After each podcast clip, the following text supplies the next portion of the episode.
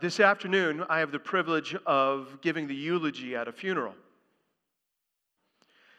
And this man that has died, he has lived a compelling, compelling life for Christ.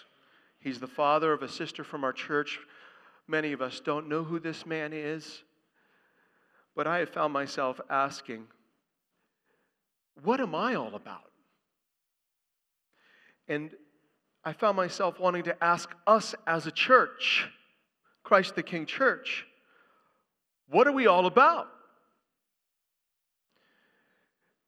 You may answer that question, well, I'm all about the Packers, or all about, I'm about the Bears, or all about my, all about my family, my kids, my grandkids. I'm all about my health. I'm all about my city. I'm all about my career. But Christ the King Church, really, what are we all about? Are we about this old historic building? Are we about helping people in need? Is that all we're about?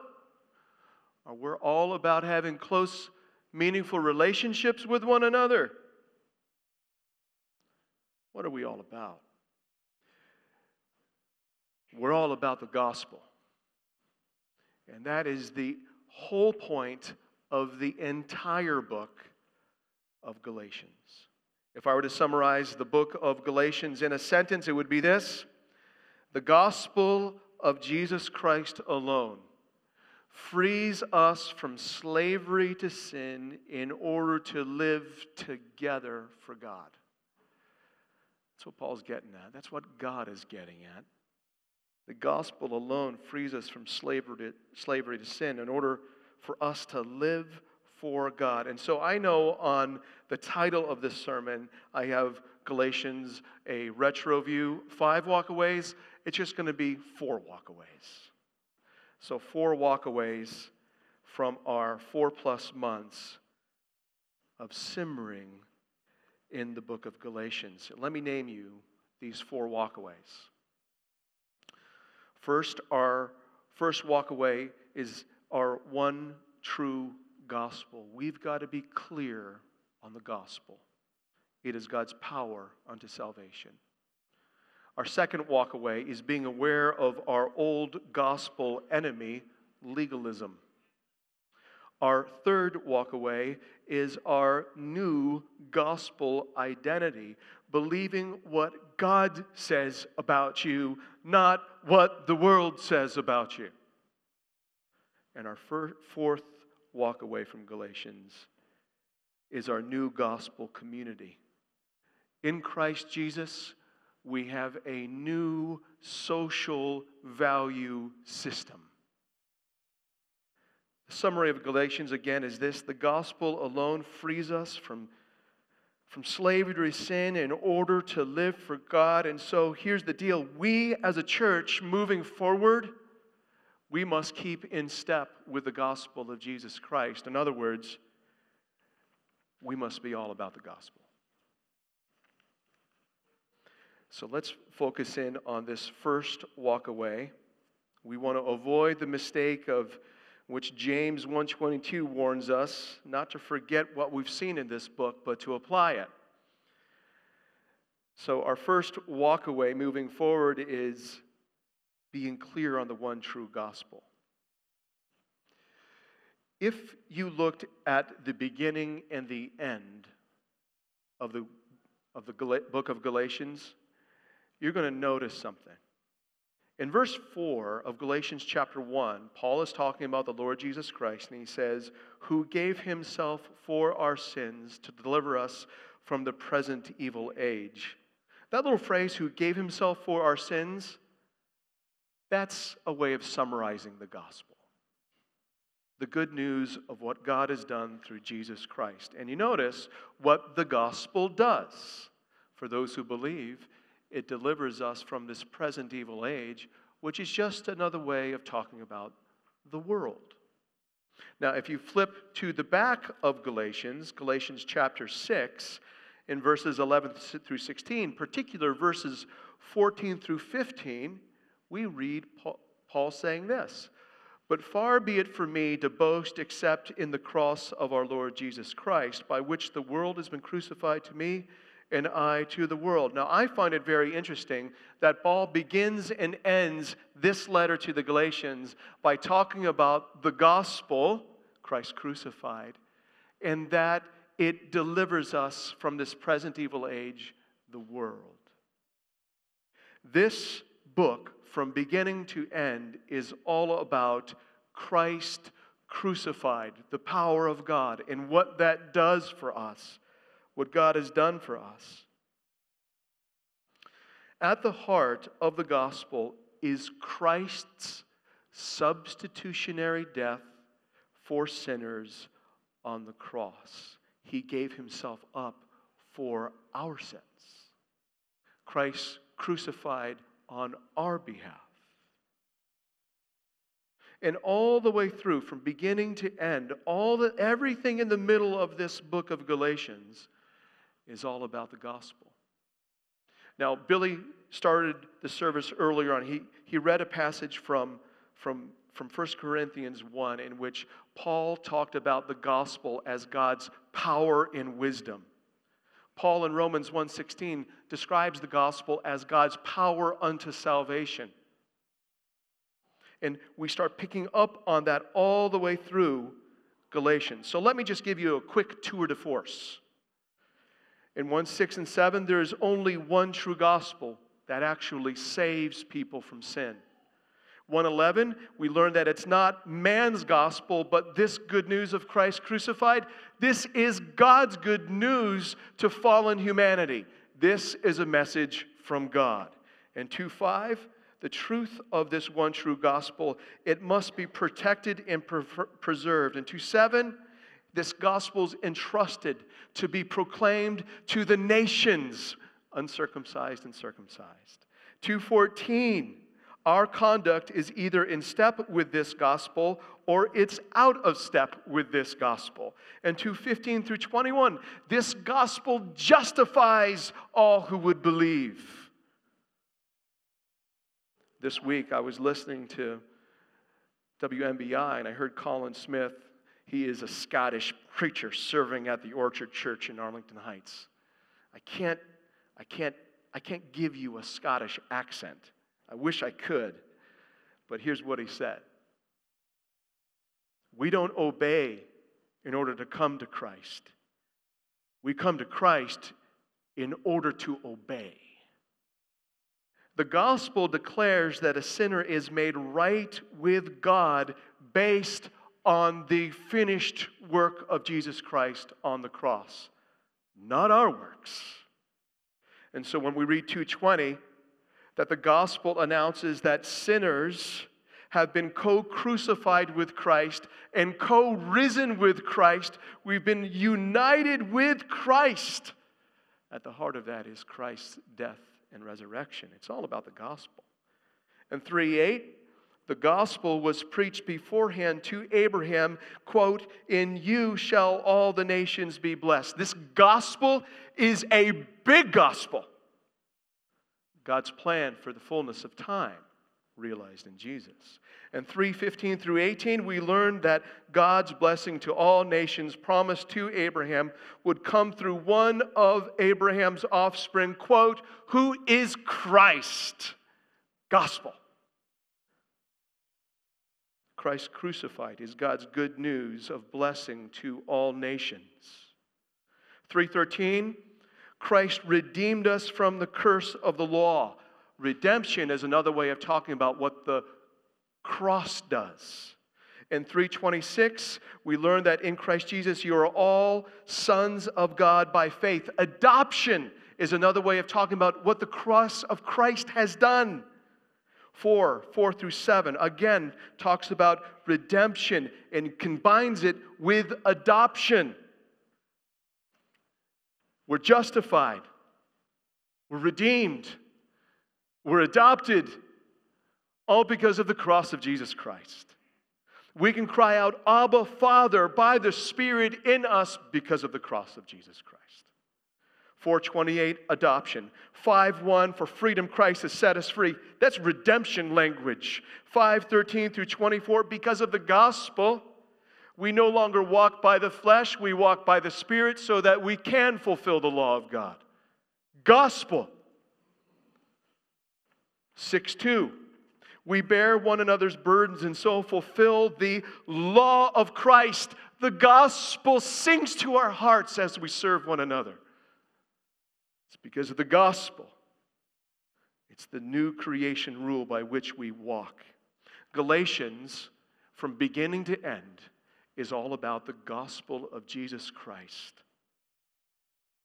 Just doesn't start and end with the gospel. It is packed full of gospel. It's all about the one true gospel of Jesus Christ. And let me just let you know it's only that gospel that can save sinners. You can't add works to the gospel, nor can you remove the cross of Christ from the gospel. If you add to it or remove from it, you don't have a gospel anymore. There's only one true gospel, and you can sum it up with just two words Christ crucified. So, our first walk away is this huge emphasis on the gospel of Jesus Christ, and it just doesn't get us, us get us into the kingdom. It helps us live out being citizens of the kingdom. So now we turn to the second walkaway. Wouldn't it be great if we as a church, back to the first walkaway, wouldn't it be great if moving forward for, for weeks and months and years, Lord willing, ahead, we are gospel centered like Galatians is? Now to the second walk away, the old gospel enemy. Throughout this letter, Paul repeatedly warns of a false gospel, a distorted gospel. And so let me just tell you up front a distorted gospel is a dud of a gospel, it can't do anything. Here's a, th- here's a nice thought. Just, just, just imagine a hot August summer day in Kenosha you're walking down 73rd Street. It's the, it's the street I live on. You're sweating up a storm because it's like 90 something degrees out with Wisconsin humidity. I'm on my front porch. I see you walking by. You're a sweat hog. I've got compassion on you. And I say to you, hey, would you like a cold glass of water? And you're like, absolutely. I'm so sweaty and hot. I'm so weary. I say, Well, come up onto my stoop. And I run into the house. 30 seconds later, I am back and I hand you a tall, tall, cold glass of water packed full of ice, brimming with water. And it even has that kind of, kind of perspiration on the outside of the glass because it's so humid out. You know what I'm talking about? Your mouth, your mouth is so parched. And as you bring that glass up to your lips, I happen to mention to you, oh, by the way, um, I just put a, a drip of my dog's blood in that glass of water. What would you do? Would you knock that baby back? You'd be like, you throw the glass against my house. You'd be like, what are you thinking? I'm not drinking that polluted water. It's not good for me. Legalism pollutes the one true gospel into something else. A corrupted gospel is a contrary gospel. A distorted gospel is a dud of a gospel. It's blood water. You don't want it. There's no power in it. Legalism Legalism corrupts the one true gospel of Jesus Christ into something else. A, a, a, legalistic approach to religion has no power to justify you, it has no power to redeem you. There's nothing in it that brings you about the adoption, the spirit dwelling, a new creation, making you a citizen of the Jerusalem from above. It's got no power to do that. In fact, it only just condemns you. The legalism of the first century in Galatia was this Jews were insisting that Gentiles, in order to become Christians, had to first become Jews. That means men had to be circumcised. That was what's going on with little powwow we read about in chapter 2, 1 through 10. There also this insistence that in order for to be a true Christian, you needed to observe Jewish dietary restrictions. You had to eat kosher. That's the big deal of what we see going on in 212. And then there was this kind of insistence that you need to observe Jewish holy days. Make sure Yom Kippur is on your calendar and you observe it. And observe it. That we see that reference in 4:10 through 11. But what you need to understand, this is that's not the gospel. You're not justified by works. The, the, the, good news of Jesus Christ is not what we must do. You're not justified by your works. You're not redeemed through circumcision. You're not adopted by eating kosher. And you're not indwelt by the Spirit by observing Jewish holy days. When we try to sneak our own works into our standing with God, we are actually trying to broker our own salvation. That's not good news, brothers and sisters. That's our old gospel enemy. That's legalism. If the pure, true gospel is a cup of cold glass water to the soul on a hot summer day in this present evil age.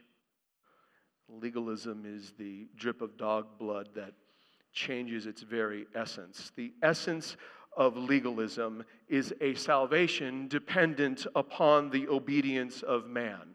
It's a man centered salvation, and it doesn't save. The essence of the gospel is that salvation depends solely on the finished substitutionary work of Jesus Christ, Christ crucified. It's a God centered salvation, it's by grace alone. And today, there's all sorts of legalisms, both major scale and minor scale. The health and wealth gospel, the prosperity gospel, is actually a kind of legalism. It's saying that if you want to experience the riches and the health today that Jesus died for, then you just need to believe more. It puts salvation on you. It's no salvation. There's a kind of Pentecostalism that says in order for you to be saved, you must speak in tongues. In order for you to be saved, you must speak in tongues. In order for you to be saved, you must believe in the finished work of Jesus Christ. There's no salvation in proving by speaking in tongues. There's some Christians out there that says you in order to be saved you must be baptized. Baptism doesn't save you being united to Christ in his death and resurrection saved you. That's what baptism symbolizes. There is a little phrase that you need to be aware of. Maybe it's in your own thinking or when you hear it bubble up from somebody else, it goes something like this Real Christians don't fill in the blank. Real Christians don't watch R rated movies. Real Christians don't let their kids play video games. Real Christians don't drink alcohol. Real Christians don't smoke or chew or go out with girls who do.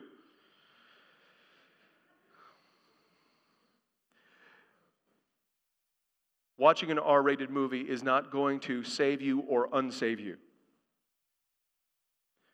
Your kids playing video games is not going to save them or unsave them. Drinking alcohol is not going to save you or unsave you dating a girl who chews tobacco.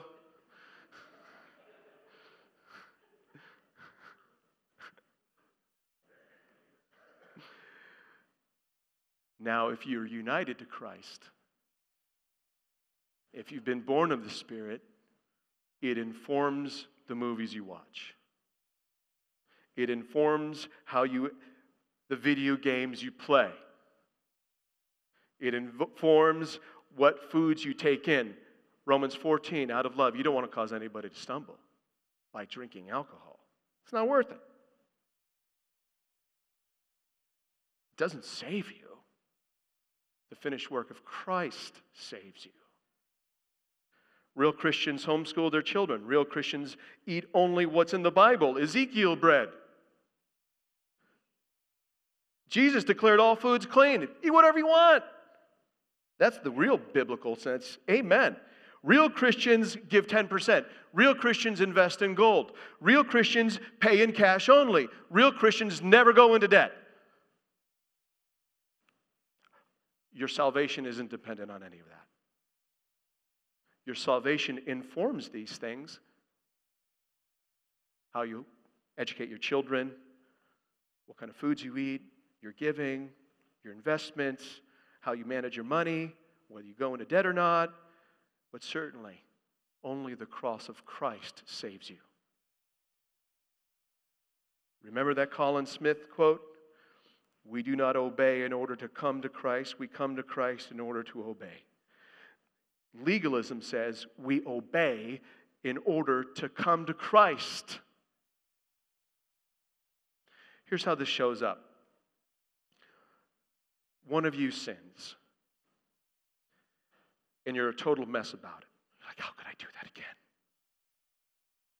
And instead of running to the finished work of Jesus Christ and finding a cup of cold water for your soul, you start doing things like this I'm just going to read my Bible more. I'm going to pray more. I'm, I'm going to give more. I'm going to go to church more. I'm, I'm going to atone for my sin by these works. And Jesus' blood has covered it all. Brothers and sisters, your works cannot save you, nor do they keep you saved. It's only the finished work of Jesus Christ. Here's what you need to understand as we move forward together. We learn from Galatians chapter 5 that we have our bodies, if you're a Christian, are civil war. You have the flesh, that internal power in you towards self centeredness, and then there's the spirit at work in you who wants you to live for God, and they're in conflict, conflict with one another. Here's what you need to know about your flesh your flesh loves legalism. Give me rules. because your flesh loves to be self righteousified. A corrupt gospel is a contrary gospel. A distorted gospel is a dud of a gospel. Man centered legalism cannot save nor keep you safe. It just further condemns and confuses. Do you remember this? Run, John, run, the law demands, but gives us neither feet nor hands.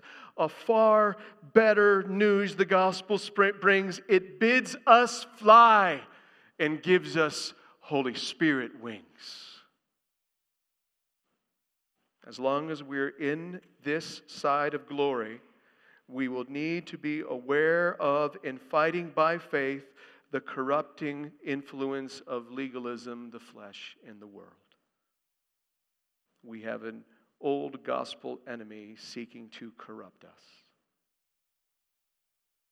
Let's move forward, sobered by that. But here's where I want to bring you now. Here's how we fight that legalistic pull on our flesh it's with the third walk away. And it's the one I've been looking forward to most to preaching this morning. It's our new gospel identity. Let's just pretend we all go out to your car and we open up the hood. And as we're looking at the battery, we can help that on the battery term- terminals, you know, those little metal stumps that are sticking out. It looks like Frankenstein stumps, but sticking out. Well, those battery terminals, they're just, we're looking in your, in your, at your battery together and they're just white with corrosion. You're kind of just grossed out by it. Like, do I actually touch that? Well, here's what that corrosion does that corrosion can actually build up and it can block that vital connection between the positive terminal and the wire that goes to starting your car. And when that corrosion blocks that vital contact, you're not going to be able to start your car. Legalism is like the corrosion on the contact point between the gospel and a Christian's understanding of themselves. It can short God's glorious work in which He's done in you, and you begin to think of yourself in the old way. Do you know how to clean a corroded battery terminal? You pour Coca Cola on it, baby. Coca Cola has this mild acidity to it, and it cleans out that corrosion like zippity zap. The book of Galatians teaches us that the gospel is the acidic solution to clean up legalistic corrosion in your heart. And we do that by looking at our new identity in Christ. The gospel, the gospel helps clean up any kind of corrosion so that gospel contact is true and vital in you. So let me tell you three beautifully gospel truths about your new identity. Christian, you are justified. You are justified now and forever. In Galatians 2:16, Paul talks about being justified. And here, here's what that is. When you're justified, the moment you believe in Jesus, it's like all of a sudden you're in a court of law and God the Father passes a verdict over you, and He says of you, This one is righteous in my sight, based on the finished work of Christ. Here's what that means. At that moment, you believe all of your sin, past, present, future, was put on Christ. This is how God thinks about it. It was put on Christ on the cross, and all of God's wrath, rightly hovering over that sin was poured out fully on that sin so that there's no more wrath of God for that sin. It's all poured out on Christ, which means this the moment you believe, you are fully forgiven of all your sin, past, present, and future. Isn't that good news? It's a legal declaration. It's done in God's court of law, but that's just half of it what God does in that act, He also declares you righteous in His sight. All of Christ's obedience in the 33 years He lived, all of His right feelings, right thinking, right believing and stepping out, all of His obedience which pleased His Father.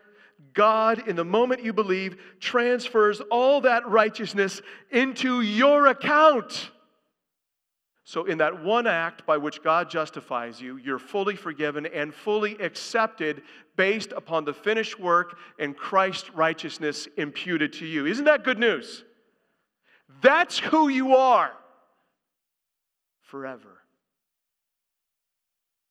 That doesn't change because it's based on the finished work of Jesus Christ. Justification is the gospel solution to the corrosion of legalism. When you want to kind of atone for your own sin by your works, you're justified. It's done.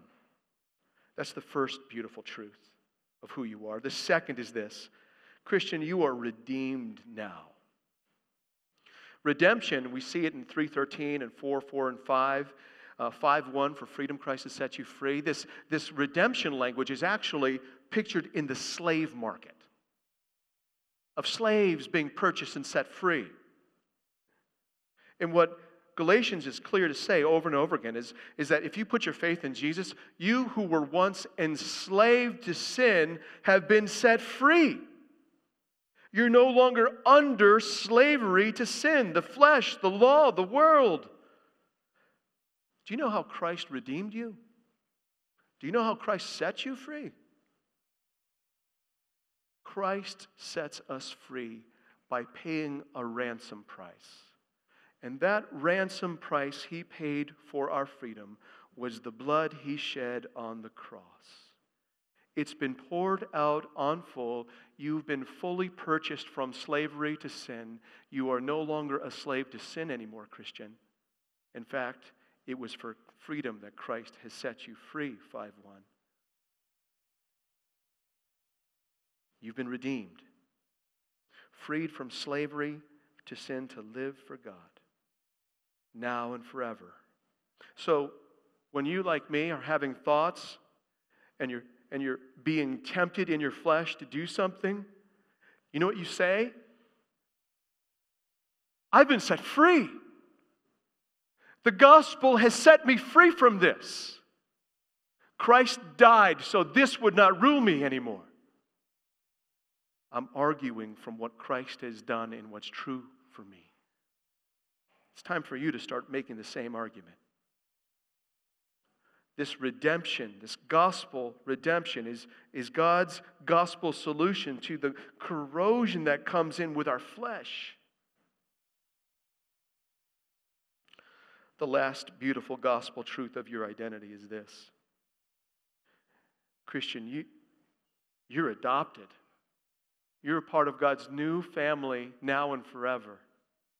In Galatians 4 4 through 7, there is this combination of talking about we have been, we have been redeemed from slavery, from the world, in order to be placed into the family of God. You were a slave, now you are a son or daughter. And it's all by the finished work of Jesus Christ. We are redeemed from and adopted to God's family. And what that means is the moment you believe, you are given all the rights and privileges of a legitimate son and daughter of the God of the universe.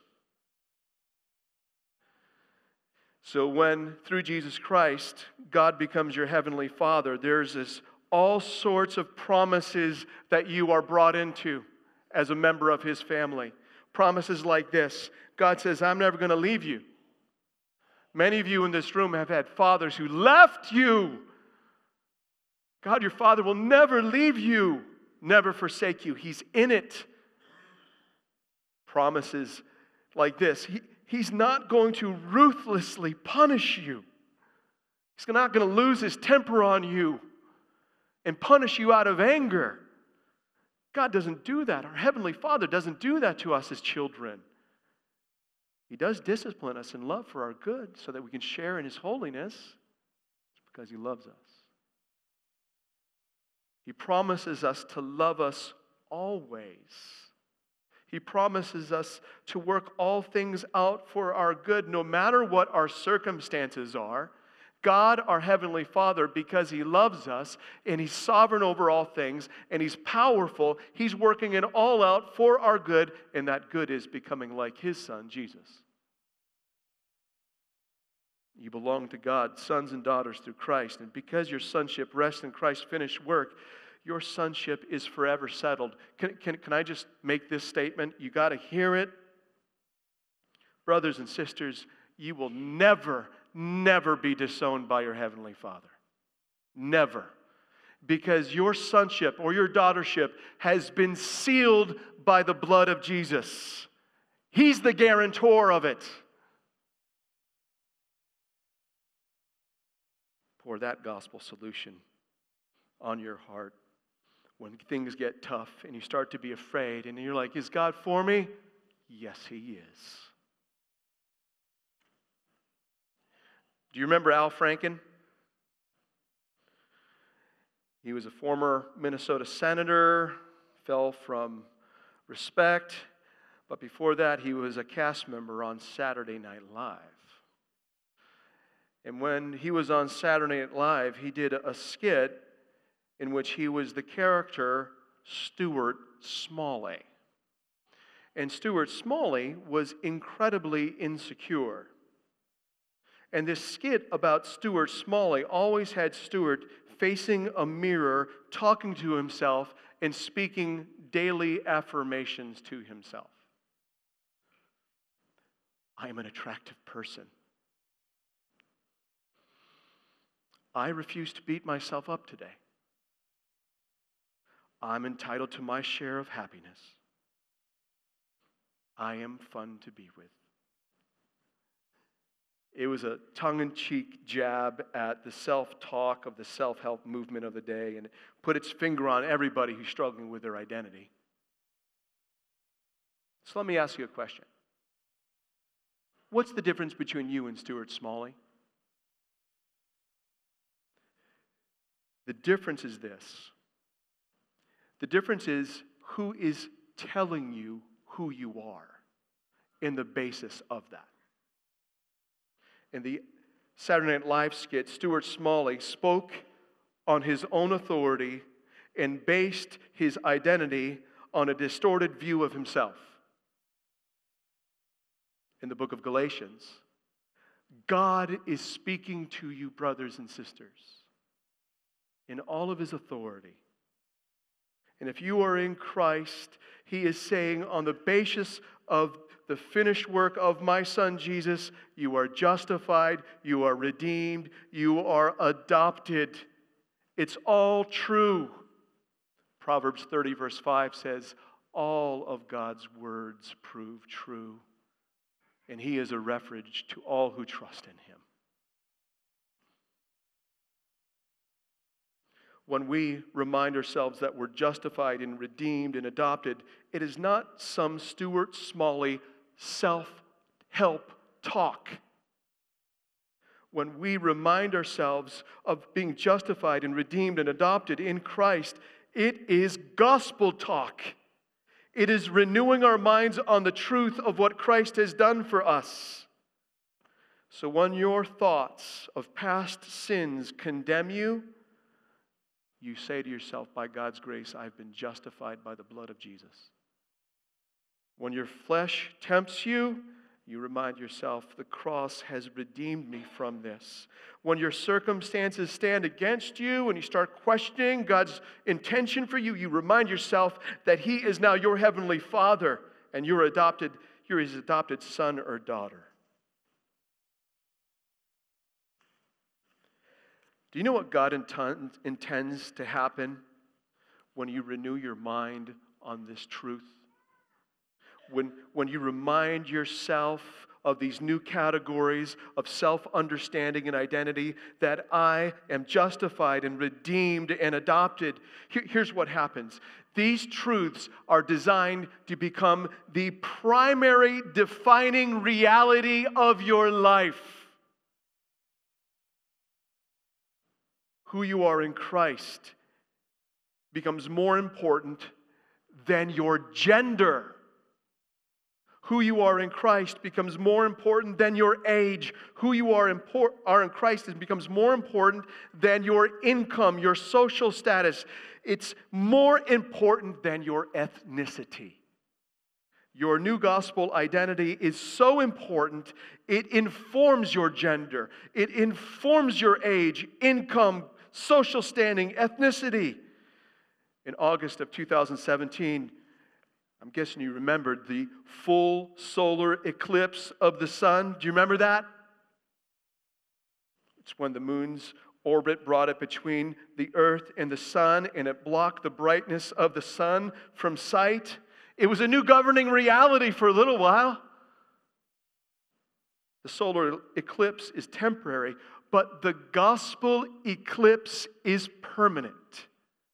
When Christ comes into our life, our new position in Him eclipses all that had been primarily defining us before. Hey, it's maybe true that you're a male or female. It might be true that you're black or you're white, that you're rich or you're poor, or somewhere in between. But those things don't shine nearly as brightly anymore because they've been eclipsed by the gospel. And the gospel doesn't make things dark, the gospel outshines everything else. Our new gospel identity. Brothers and sisters, can we move forward together, reminding ourselves of who we are in Christ? We love each other well when we say, Remember who you are, brother. Remember who you are, sister. I'm feeling the limits of time. I want to be attentive to your attention span, but I've got one more walkway I want to emphasize. It's really important. Where we've been given a new gospel identity in Christ, and that translates into a new gospel community in Christ. We learned from Galatians 1 and 6 that the cross delivers us from this present evil age. It delivers us, crucifies us to the world. Now, the world is comprised of all the non Christians who are living according to their flesh for things other than God, and the world creates its own atmosphere, it creates its own culture, it creates its own currents. As if, if you are in Christ, you've been delivered from this present evil age. You've been delivered from the world. So, what that means is, though we are in the world, we are no longer of the world.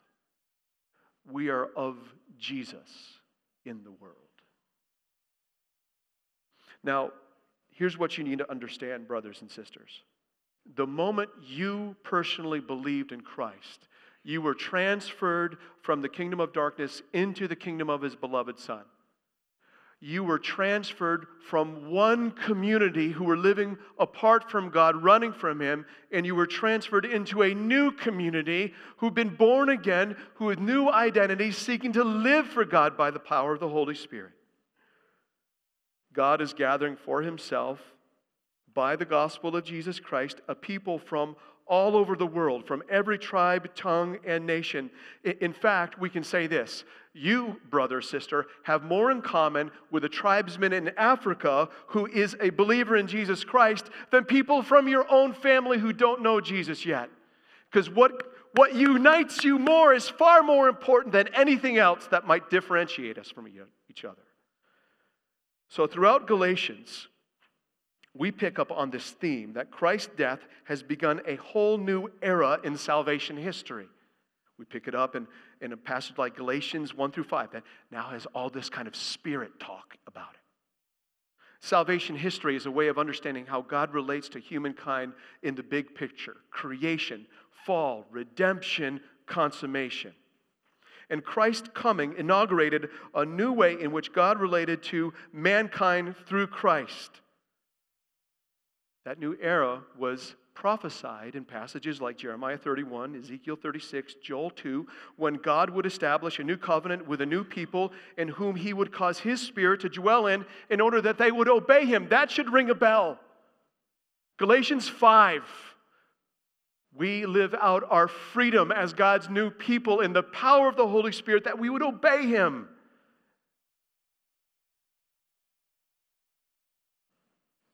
Brothers and sisters, we are delivered from the world to be part of a new covenant community, a new gospel community. God didn't save you.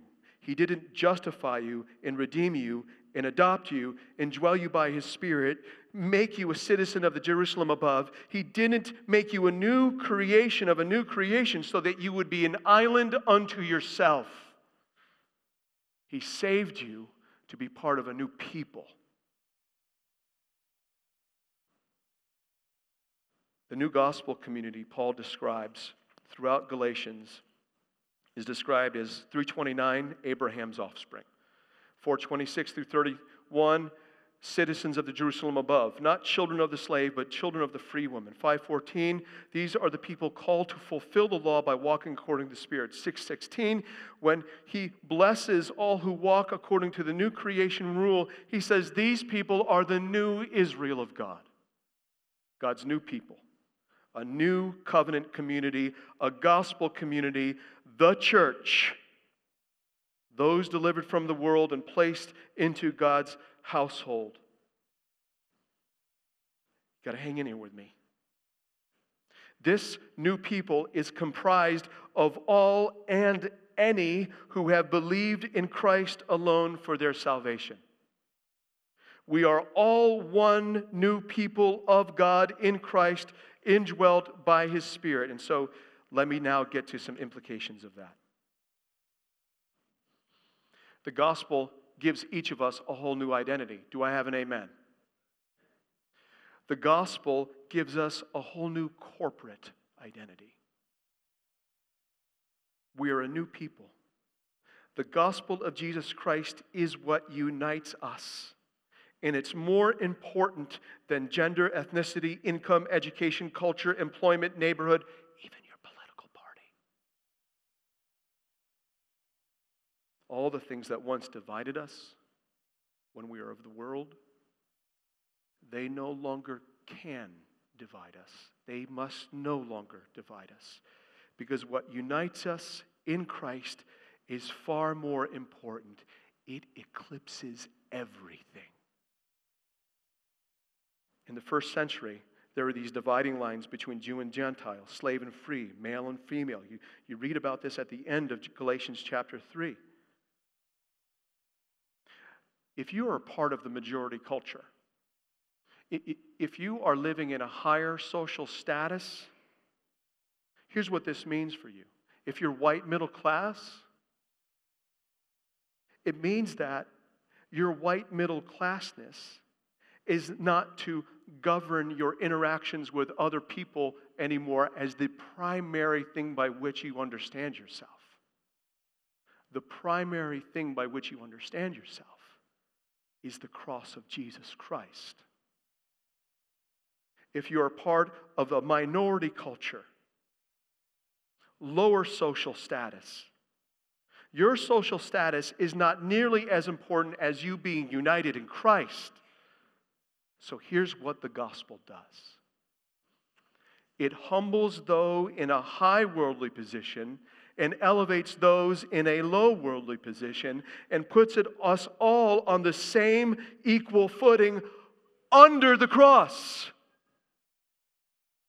So we don't ignore our culture, ethnic, gender differences. It's just the cross eclipses everything. We are all justified. We are all redeemed. We are all adopted, spirit indwelt, new creation, citizens of a new Jerusalem. And it's all because of what Christ has done for us. We are a new gospel community. And we've been given a whole new social value system. Our identity now informs how we relate to one another in the gospel. We live out the gospel by keeping in step with the truth of the gospel by the power of the Holy Spirit. We've been called out from the world. We've called into the family of God. We are new creations who live by a new rule love your neighbor, and it's completely countercultural.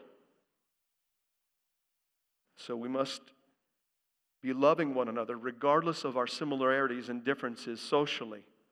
Our tendency as human beings is to, of the flesh, gravitate to those who are like us in the flesh. They're, they're the people we're most familiar and comfortable with. But the gospel changes all of that stuff. Instead of allowing our flesh to gravitationally pull us in the flesh to those like us socially, the Spirit compels us to move towards other people unlike us, but we are united with in Christ. It's a gospel social system, value system. What is striking to me about Galatians 5 13 through 6:10 is that the conflict between the flesh and the spirit gets played out in the context of relationships. We must be constantly, as we move forward as a church, given the uniqueness of where we're at, we love where we're at. We love the people who our God, God is bringing we must be constantly working to maintain the unity of the Spirit and the bond of peace because we are all one in Christ. We are a gospel community in motion, walking by the Spirit. Here's what's going to result from that we're trusting God for. We're going to experience deeper, richer gospel relationships with people who we're united to in Christ, but we are different from culturally. That is richness. It's got, got to get played out in specifics. There's going to be greater peace. We're not going to be biting and devouring one another because of our differences. We're going to be restoring one another, caught in trespasses, regardless of you're rich or poor bearing one another's burdens. It's going to culminate in a corporate boasting in the cross because only God does things like that. When He unites a people who are different from each other culturally and unites them in such a way that the gospel eclipses everything, it becomes our governing reality as a people. We are God's new people, brothers and sisters, a new gospel community that has been brokered by the blood of Jesus. Galatians is all about the gospel. The gospel of Jesus Christ alone frees us from slavery to sin so that we together can live by the Spirit for God. Paul begins this letter by issuing a curse on all those who distorted the gospel and made it a dud. And he closes with blessing all those in 616 who've embraced the new gospel rule and have been united in Christ Jesus. Look at that. Look at that blessing. And as for all who walk by this rule, all of what God has done for us in Christ Jesus peace and mercy be upon them and upon the Israel of God. So, Christ the King Church, as we move forward from the book of Galatians, may we never forget our one true gospel. It alone saves. Our old gospel thread, it will corrupt. We've got to fight with the gospel. Our new gospel identity, you've been justified, redeemed, adopted. That's who you are in our new gospel community. The gospel has given us a whole new social value system. If someone asked you, hey, what's Christ the King Church all about? Two words Christ crucified. It's changed everything. Will you pray with me? God in heaven, I know this is a lot of information to share. God, would you cause the gospel truths to find their marks in the hearts of our brothers and sisters? God, would you continue to do a work in us that causes us to boast in the cross alone? God, would you add to our numbers of people from various backgrounds so that together, with one voice, we can cry out, Oh, praise be to the Lord he has died on our behalf, and our lives are His. It's in the name of Jesus we pray. Amen.